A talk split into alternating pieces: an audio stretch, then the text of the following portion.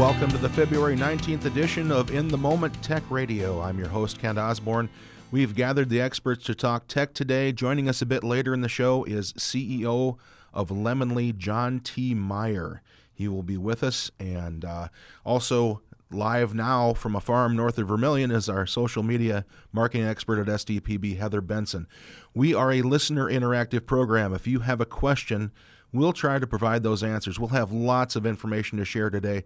If you have questions on those, our Facebook page is simply facebook.com slash techradio. You may post your questions or comments there. Please don't be shy. If you'd rather send a text, that's 956 SDPB, 956 7372 for a question on the show today. And uh, Twitter users, my uh, Twitter handle is at KentSDPB. And of course, the email address in the moment at sdpb.org. Uh, still working for this hour. If you've got questions about the uh, the comments on the show today, um, please uh, feel free to reach out and talk to talk to us. Heather, I uh, I teased the show today uh, talking about a year of the pandemic, and um, and we've we sort of looked back in, in the past, but we're, we're about a year into it, and we really thought today was a day we could examine um, how really the pandemic changed the way we we shop and, e-commerce online. Um, e-commerce is up uh, 44% in 2020. It's really kind of changed the way we're we're doing business daily, isn't it? It is. I mean, I think if we all rewind our brains to 12 months ago, February of 2020, when in South Dakota at least, COVID was out there, but COVID wasn't necessarily here and in our daily lives. And if we think back about how we were shopping, how we were, you know, eating at restaurants, what services we were utilizing one year ago today, and then look at where we're at right now, I don't think there's very many of us that something hasn't changed. And for a lot of us, a lot of major things have changed. And as the vaccine rollout continues to happen, as you know, we feel like there's that hope on the horizon. Um, the, the, the real question is what stays, and and how how many of these new habits we've developed are we going to keep?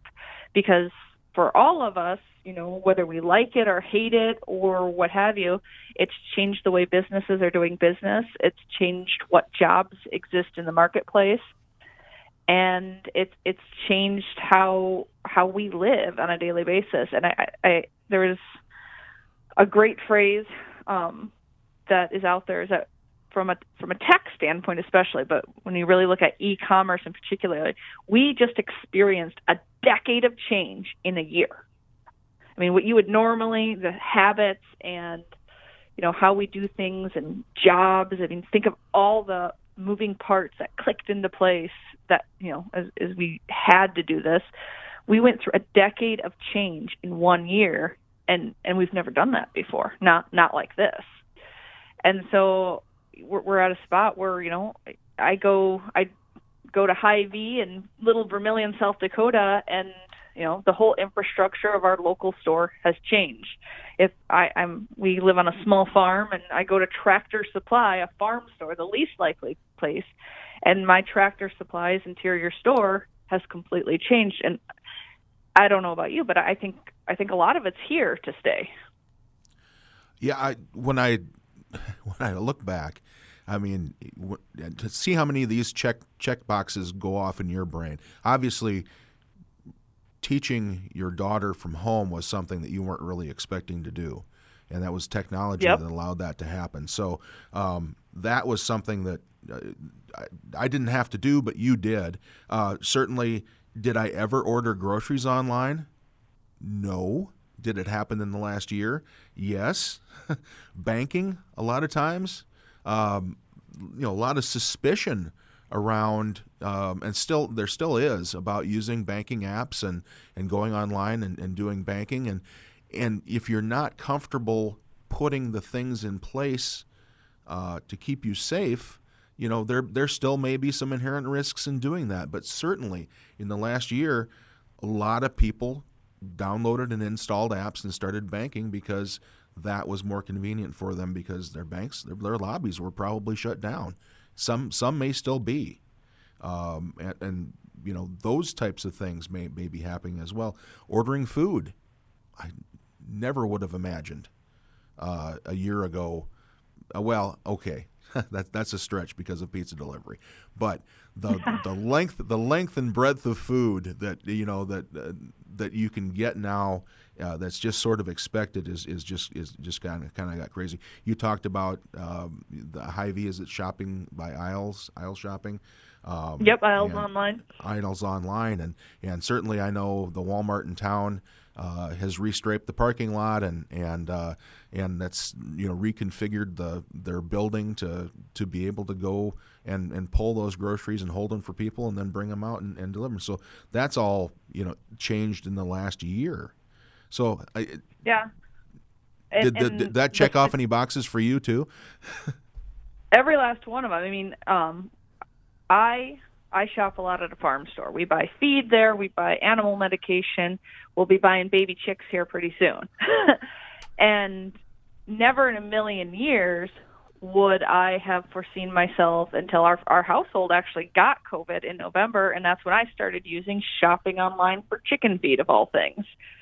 And and the interesting thing is, you know, is how easily that becomes a habit. It, it in many ways shopping online can be easier. I know when I I was actually an early adopter of online grocery shopping. I was using it well before the pandemic for the simple reason that when you have a young child and they must come to the grocery store with you, it can be a trial. yeah, sure. And so that that convenience of I could stand in my pantry with my phone and look at what I was missing and click click click pick it all. And I, I didn't have anyone asking me to buy an extra pack of M&Ms made life easier. And and now a year later I, I kind of feel the same way about tractor supply. I can stand in my barn and go what am i missing? and look at my animal medicine cabinet and look what i'm missing.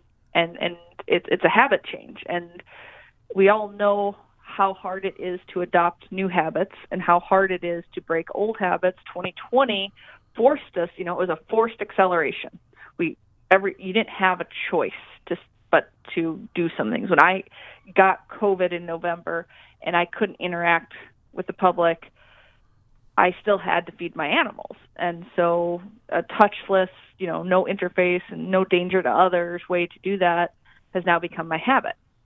And and you know, we're we're going to phase out of this hopefully slowly, but we aren't going to be forced to change our habits. I, I think and if you look at what all the major retailers, you know, where they're investing, how they're staffing, you know, you you were talking earlier today when we were chatting about, you know, Walmart's making some major infrastructure changes, you know, physical building changes because no one thinks this goes away. You know, nothing's going to force us to go back to walking the aisles.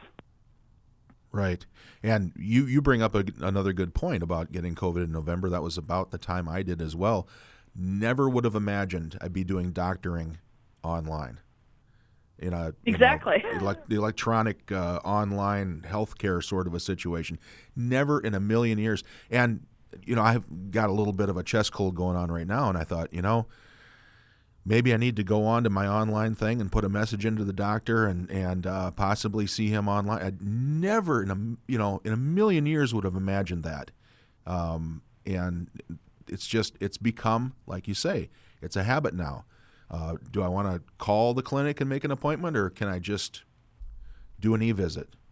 And, yeah, and uh, all of the stuff we're talking about was there a year ago. You know, Hy-Vee had aisles online for years. You could do Walmart. You know, Grubhub existed in cities across the U.S. Not here necessarily, but that idea of getting food from any of the restaurants. You could telehealth was something we've talked about for well over a decade as you know a national conversation but we didn't have to use it and you know new habits are hard to make so nobody you know the adoption rate was really really low um, and then we we had a, a forced acceleration we had the decade happen in a year and and now now we all have new habits and i i think they're here to stay and and the adjustments we made um i mean like when you think about growth for anything, be it you know e-commerce or growth of telehealth, we usually measure year-over-year growth at one or two percent. You know, two percent more people use telehealth, or two percent more people bought groceries online, and you know that's a that's a big change when you see a two or three percent growth. In in 2020, 10 percent of the entire U.S. did online groceries for the first time in their life. 10 percent. I mean, five times probably faster than we normally grow. That that habit's there now, and I think we as you know I, I can speak to myself that one of the, the struggles that I think we're all getting into is this become used to is how do we do this right? How do we make the best decisions? How do you protect your privacy when you have a password for you know 15 different online shopping accounts? How do how do you make it easy to have 15 different passwords for 15 different online shopping accounts? And uh, you know how how do we prepare for the next evolution? Yeah, if you certainly if you haven't discovered a password keeper by now, you, should be investing in one. And there there are free ones, but there are ones you can also purchase. And and I happen to go that route because I need the app on my phone as well as the browser extension to just get through my day. There's no way I could remember all of these. And uh, call me nervous, but I started instead of using phrases I could remember, I started using really long passwords with characters and, and things and, and phrases that there's no way I could remember, but I remember them in the app, and that's what makes it more secure. And uh, and that's that's why I like doing that. I, I happen to use a product called LastPass, but there are many many others. If you if you go online and look for uh, it, even you know well if you're a Mac person, there's isn't there a keychain function that sort of does that for you? Um, yep. Through, through for throughout all the devices. So this this may be old hat for some, but for others, uh, people really struggle. I, I talk to people every day. They, the, my mailbox is full, Kent. I can't get in because um, I, lo- I forgot the password. And I, it, I got a new one. I had to call tech support and we got it reset. Still can't get in because they, they they lost or forgot that one. You know, it's it's a it, it can be a daily struggle. It's very frustrating, and when people get frustrated, they just they just walk away from it and they don't take yep. care of the problem. So, do yourself a favor. Well, and uh, and and do that. And I, I think right now, you know, we all need to. I, I'm a big advocate of you know doing. I call them tech audits. Everything from you know what online video platforms am I really using? Do I need it? What online subscriptions do I have? Am I really using it? Really need it? And where have I let myself fall apart a little bit in protecting my privacy and and making sure I can get into the things I need? And and if you haven't already, if a year ago the only thing you needed to remember your password to was your email, and now today you need to remember your bank password, your Hy-Vee password, your Walmart password, your Amazon password, on and on and on. Take that time. It's really important as a smart consumer of electronic commerce to take that time and set yourself up for success. Get a password manager get a way to keep track of this stuff. And as hard as it is, and I am the first to dread the idea of having a different password for every single thing I use, you need to do it. And I'm gonna I'll use a personal example um, and kind of go into another part. We have a lot, and this is not a criticism of small businesses trying to figure out how to navigate the electronic age but the fact of the matter is that Amazon, with its team of security experts, or Walmart, with their team of online security experts, can, in most cases, create a more secure experience from the get go than it might be for, you know, Heather trying to launch a new website and have, you know, e commerce sales. And in doing so, you know, the reason you want a separate password for when I go to, you know, Joe's Tractor Parts versus Walmart.com is because if someone gets your password from one platform, they can't easily go use that at a bunch of different platforms. So when you have a problem, you can shut down that problem right away.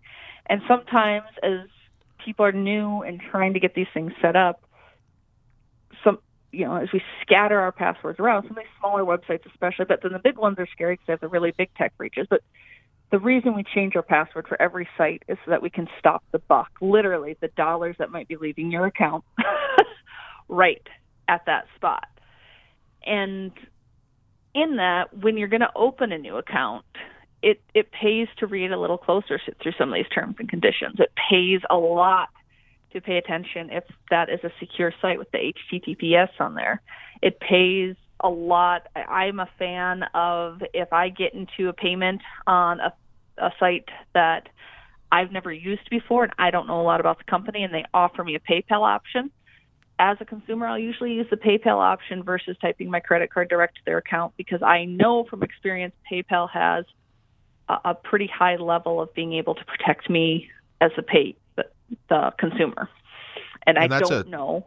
That's a commerce handoff between the two companies, but not necessarily all of your payment information. Exactly. Right? So that's the extra and, and layer there.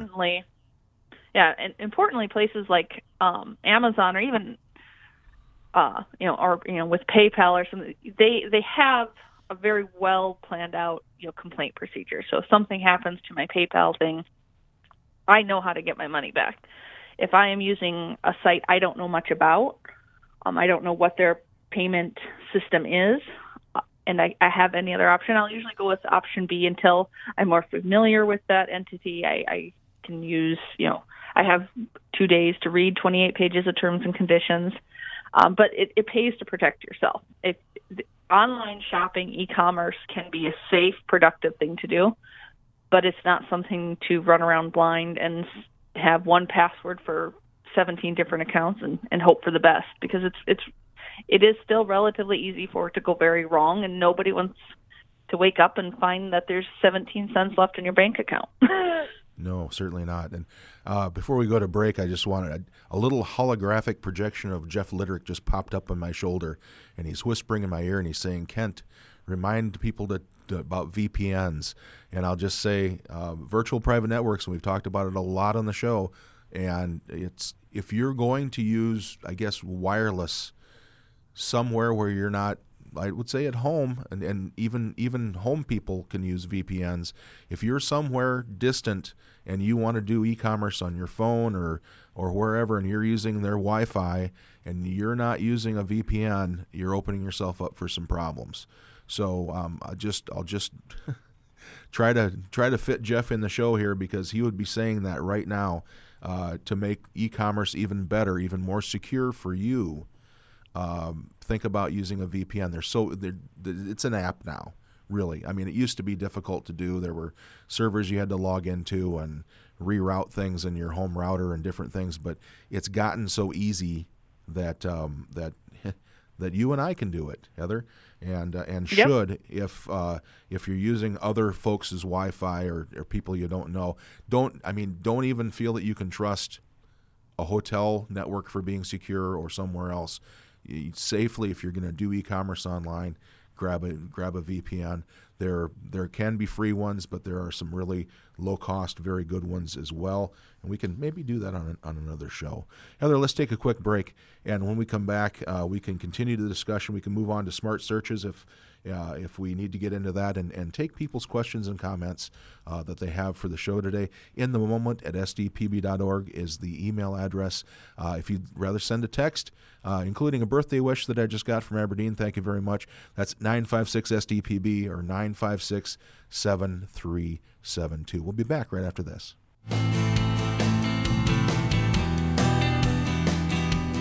We are in the moment on SDPB Radio. It's Tech Radio. I'm Ken Osborne, and we're talking tech with uh, Heather Benson today and uh, shortly John T. Meyer. Uh, we're taking your questions and comments about tech in your life. We'd love to hear from you. Send your questions by emailing them to inthemoment at sdpb.org or a text to 956 SDPB. That's 956 7372. Heather, um, with uh, a subject I wanted to touch on real quick quickly with you is um, with all the privacy we've been talking about. Um, you had mentioned that searches got uh, they didn't get smarter, did they? They got they got a little bit harder to do uh, with with the data companies not maybe not knowing as much about us as they used to. Can you talk about that a little bit? Well, uh, as we know, after particularly the 2016 election cycle and the Cambridge Analytics Analytica scandal, people became, you know, when I say people, I mean the public became much more aware of the fact that their data was being taken down and then it was being leveraged in ways I don't think the average person was really thinking about. And primarily, it was you know data being sold to sell you things. And we say this again and again and again on Tech Radio, but if you're not buying a product, you're the product being sold. And as the backlash, you know, kind of fell out of that, you know, in 2017, 2018, 2019, what we saw it started with the EU. You know, we were cracking down on cookies, which are the, the tracking that they put on your computer to watch everything you're doing. In many cases, you know, where you're going, what you're clicking on, what you're interested in. And we saw places like Facebook and to a certain extent Google um, and how they interacted with their advertisers, they, they quit providing a lot of the demographic data. So, as someone who has purchased a great many Facebook ads in my life, I can tell you there was an abrupt moment where I lost probably half of the demographic data, the detailed demographic data that I previously could use when going to target ads in social media. And while as a consumer who's worried about my privacy, that that feels like a really good thing, right? My data's not being used, quote, against me. Um, people aren't buying and selling who I am. However, what what that changes then, uh, you know, e-commerce is about two big questions: What do I want? You know, where do I, or three really? Where do I get it, and how do I get it? So the what do I want question, so what do I want to buy? Where do I want to buy it? Has traditionally been answered through the use of that data. you know, people, the companies who needed to advertise, you had a product they really hoped you wanted to buy, um, became very reliant on, on being able to target just the right people. And I, I will personally vouch for the fact that we all get a little paranoid when it feels like we think about something and it shows up on Facebook. Mm-hmm. That I bought more than a few things. So I was like, oh, I really do need that.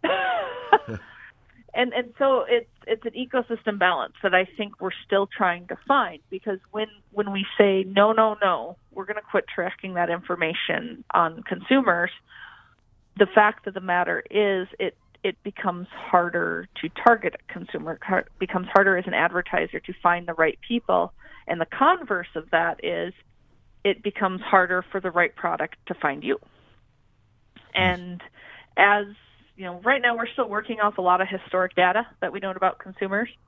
You know that that was in the system. A year from now, two years from now, if we're going to if we continue down this path of let's and I, I foresee this happening of restricting who, where, how, why we can use um, personal data and tracking. It, it's going to change how we interact with search engines and how we find products and how products find us and it's really going to affect how advertisers use advertising budgets. Because if if it becomes harder to get the right people, um, you're going to have to. It comes back to the mega the, the print age or TV where the the premise of those was it's a lot of eyeballs. We don't always know who they are, but you know, 50 million people watch that sitcom on Thursday night, and as a person in marketing, that's that's a hard world. You spend a lot of money on hope.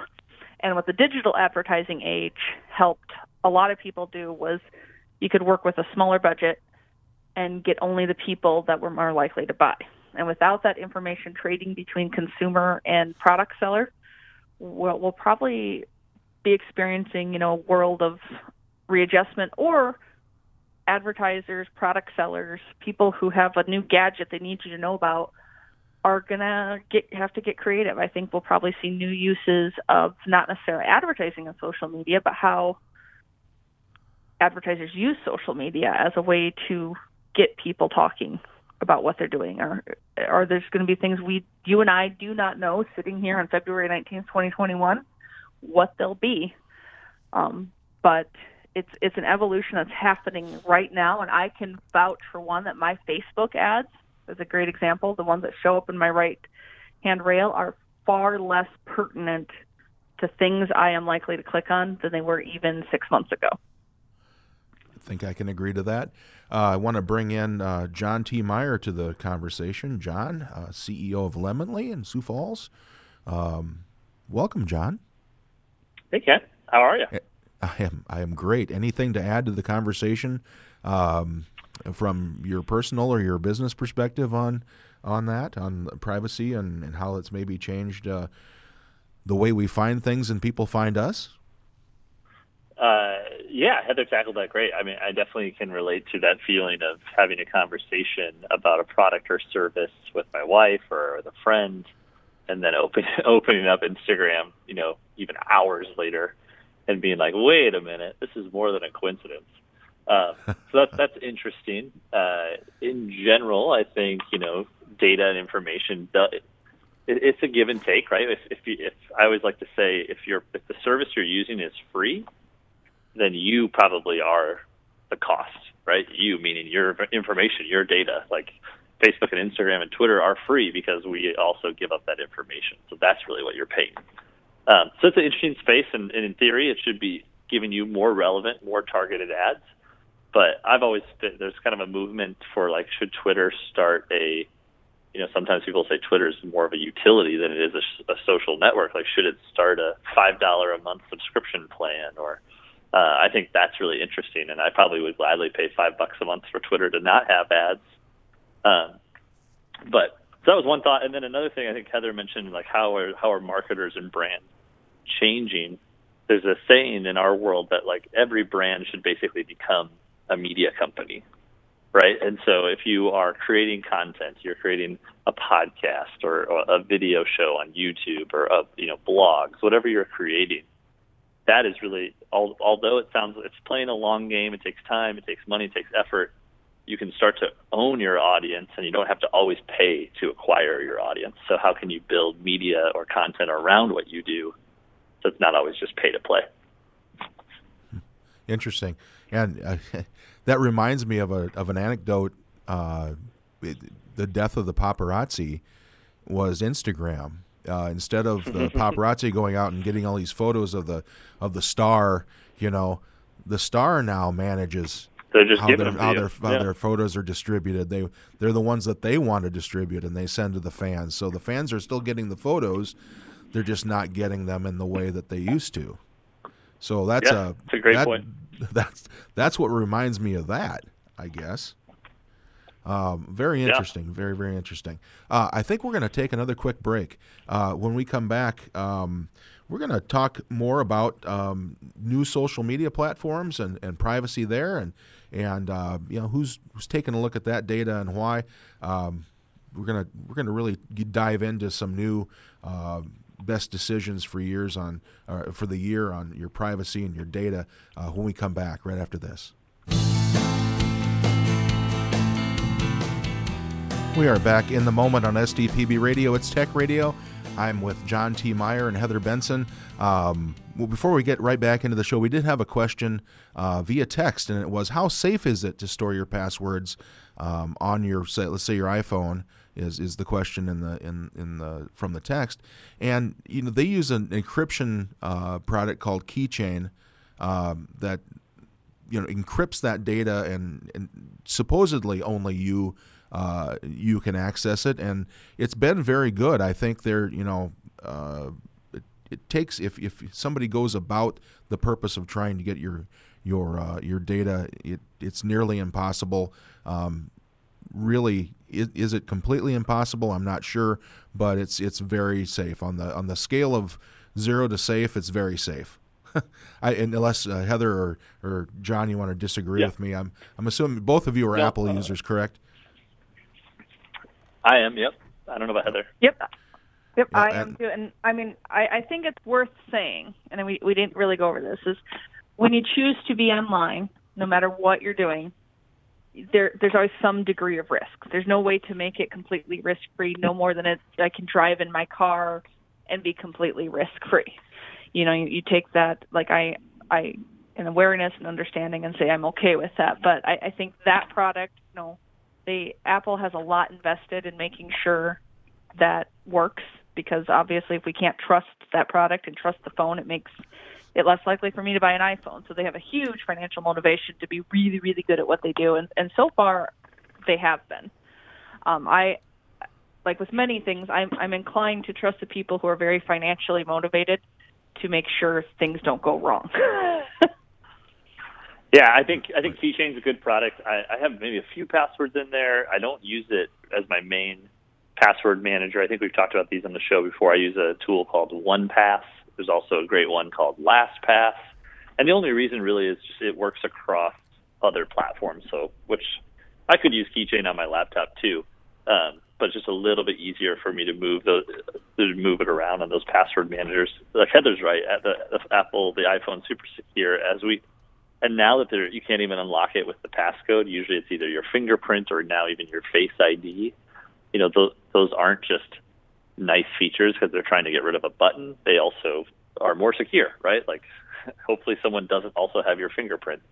So there are uh, there are reasons they're they're doing that both for security and, and it's interesting. We were just talking about privacy in the last segment. This is both. I, I, I mean, I think it's a it's mainly a positioning marketing thing, but Apple has really doubled down on being the privacy company as you know as Facebook and Twitter and all these other social networks. Google certainly got a lot of um, flack and heat in the press for for using your information. Apple sort of tried to go the other way which is great for marketing and branding. But also, I, I do trust them as, as they're pretty pretty safe with your information. Hmm. Oh, so just dovetailing into that, we've seen people leaving social some social media platforms. People shut off uh, their Facebook and went to, um, well, in, until it was shut down, uh, over to Parler and and other, uh, let's say MeWe and and and some other different social media platforms. Uh, how have the two of you, um, I guess, really been able to judge uh, other platforms and and uh, and their their privacy and their safety? We saw when when Parler was shut down that it was an incredibly insecure platform. Uh, people were able to go online, and, or a hacker was able to go online and, and download all the data from all the posts and all the media. Um, so, is it a wait and see and see how things shake out sort of a deal, or uh, can I just dive into the latest? You know, I get an invite from John T. Meyer on Clubhouse. Is that is that going to be okay? Uh, take that? It's a loaded question. Um, yep. again, like uh, if you aren't paying for it, then they're definitely leveraging your information to, at some point, potentially sell you ads. Now, that's what I think we've talked about that on the show as well. Like what makes uh, Silicon Valley or venture capital interesting is you have, you know, Clubhouse, which is has really no urgency right now to try to make money. Uh, they're told to just grow and grow and acquire users, and there's been talk of building features to allow you to say tip or you know, give money to the person speaking who's leading the room. Uh, but currently, there are no ads in Clubhouse, and there's no site that seems like there will be in, in the near future. Um, but on the other hand, and I know people probably get pretty scared when they hear this. Like I've heard that some, I think some of Clubhouse's servers are uh, abroad in China, I believe, and so there's always just like, you know, nobody reads all those terms and conditions that you accept and agree to when you join uh, these networks, and so yeah, you got to be aware, uh, but also you know, I understand why a lot of people just stopped in. A, a, red flag for me was, you know, wanting access to my contacts list right off the bat. It wasn't it wasn't a hi, how you doing? Let's show you around and you know, can we talk to your friend? It was like, hey, we want to talk to your friends. I'm like, wow, we'll get, we're going to skip that one for now. Uh, but I I do like it when the social media platform or the the program, whatever it is, the computer program, walks you through their privacy uh, right off the bat. This is your these are your these concerns, and this is the settings that you have access to. You know, do you want to do this? Do you want to do this? I appreciate that. Occasionally, a company will throw me a, hey, let's do a security check and see how see how things are looking with our product. Um, I like that, and I wonder if that'll become a more commonplace thing in, in some of these apps. Well, and I think yeah. you touched on something important there, Kent, is no matter what platform you use. And I, it's a great example of when you sign up for something new because I think we're in a little era right now where people are probably more apt to be trying something new, be it Parler or MeWe or whatever They're going to go see what else in the world besides Facebook and Twitter and Instagram, right? Um, just because it pops up on your screen and says do this, it, in most cases you can skip. And in most cases, when you first sign up, before you really know what's all there, how much you're going to use it, you know, have a ch- chance to read all the privacy terms and conditions, the less you do, the better. You can always make your you can always add that stuff back in. You can always add more information. You can always make the circle bigger. But once you've said yes to certain things, I mean, if I share my full contact list from my phone, I, I, I can't take that back. They they have all that info. Um, less is more when you first get started on any platform. You can you can add stuff in, but it's harder once you've given information away. It's you're not going to get it back.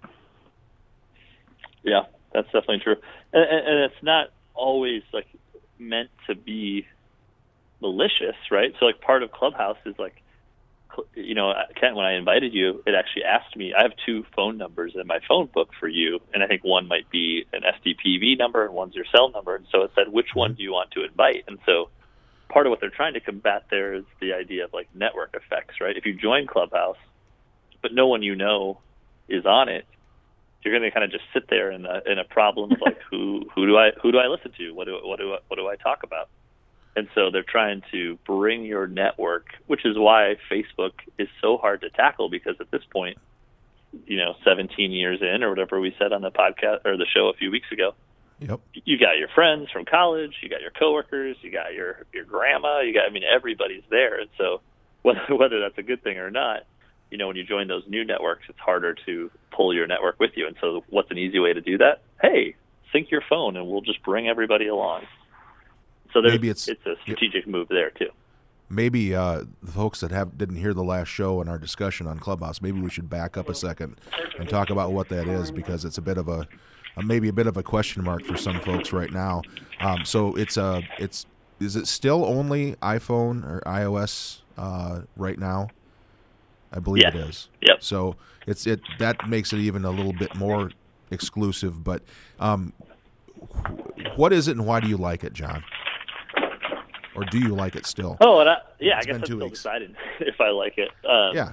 the one thing I'm realizing it's a it's a big feels like a big time commitment, which I know sounds weird because if you want, I, I'll back up to it. So Clubhouse is a spot where you can think of it almost as like live podcasting or almost like radio that you're listening to. I mean, it's basically radio, really. It's like you're you you join a you join a conversation in a room, presumably about a topic. So you say, two people decide to start a room and say, I'm going to talk about um, the banking industry because I love banking and I want to talk about it. And people can just essentially join as if you were, as if Kent and I were having a one-on-one, you know, happy hour, and everybody else in the bar or restaurant was just sitting right next to us listening.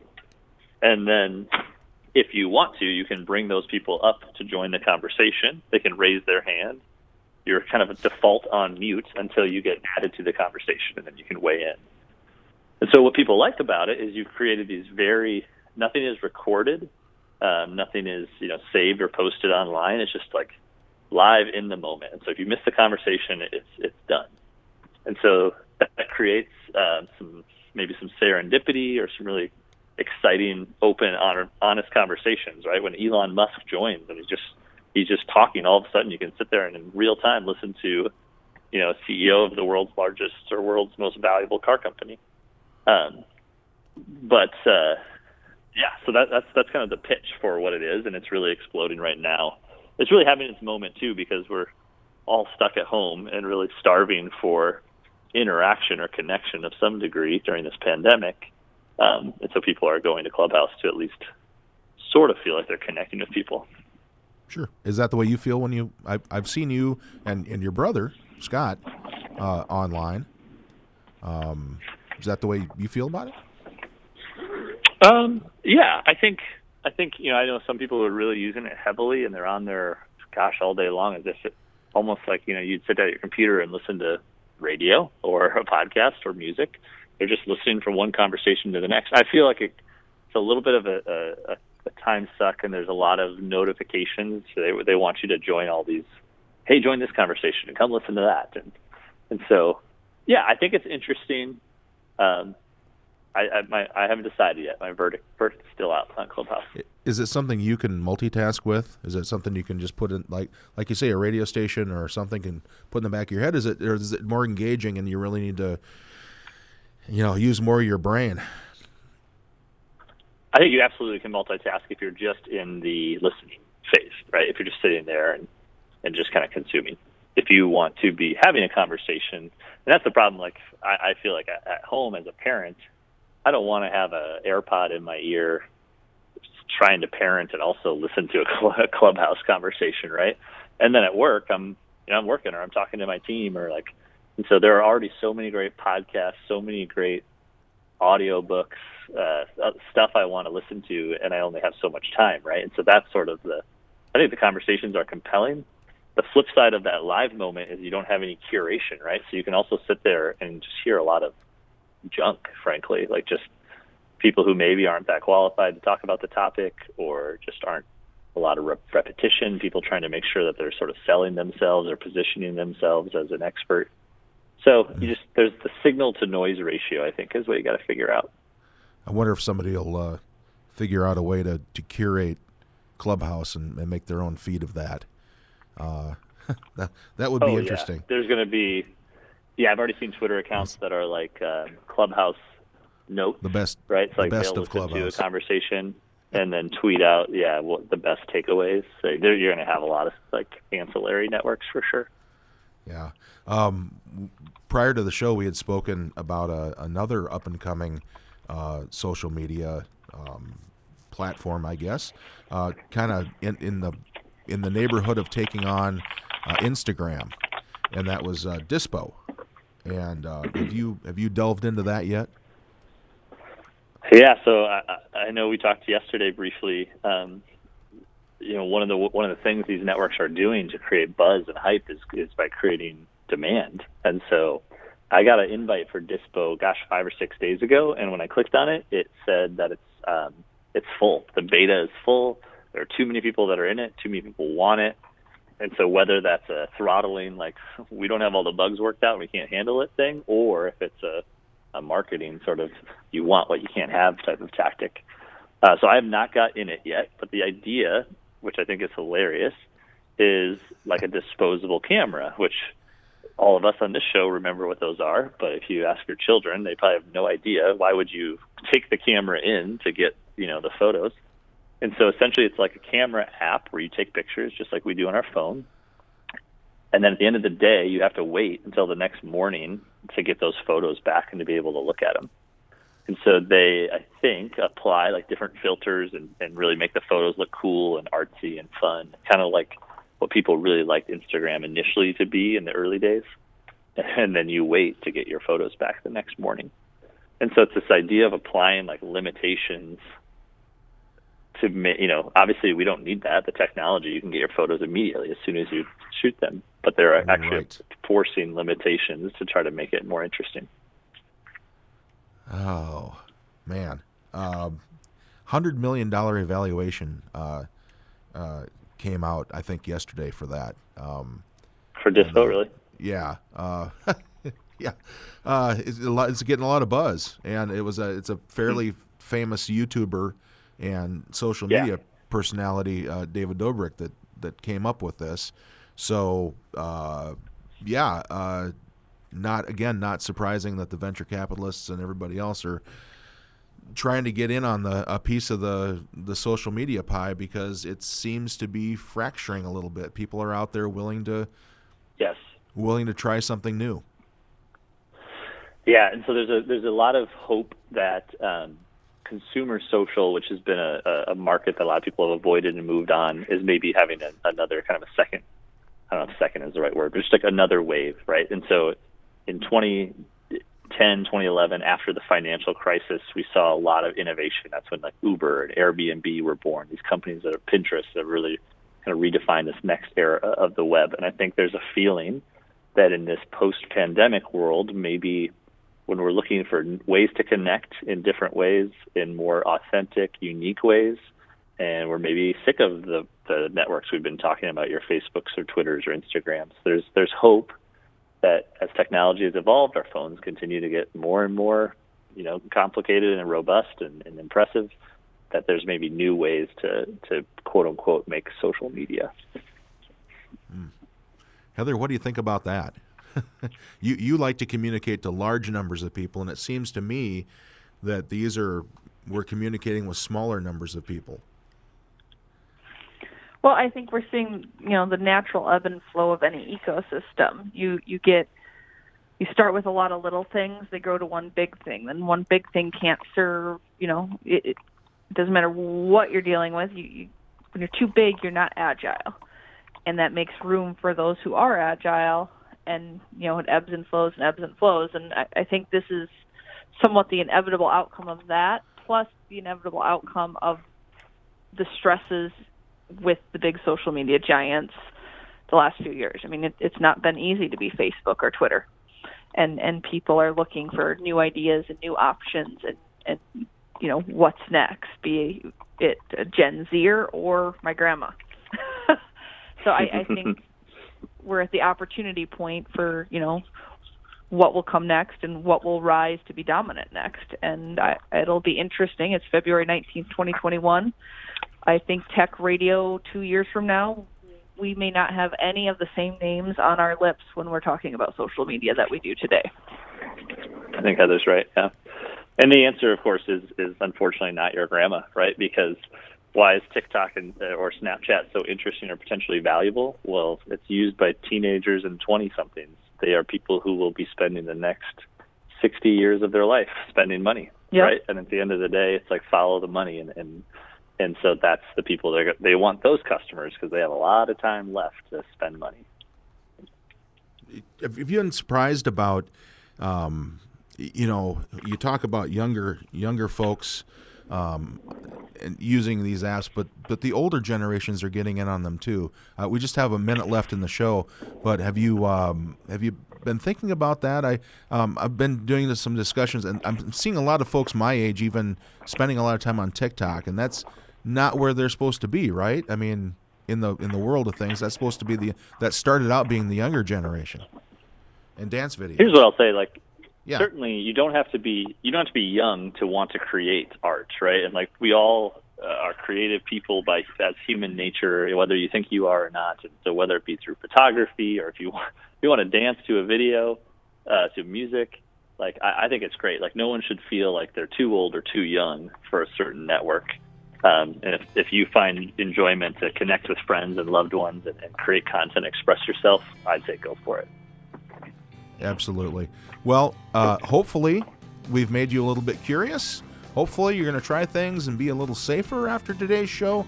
Uh, but that's unfortunately all the time that we have. I want to thank my panelists today, John T. Meyer. Thank you so much for your time. Heather Benson, uh, again, thank you. Uh, and remind you that SDPB is always there for you with our app or at sdpb.org. Go there and click on listen. Have a great weekend, everyone.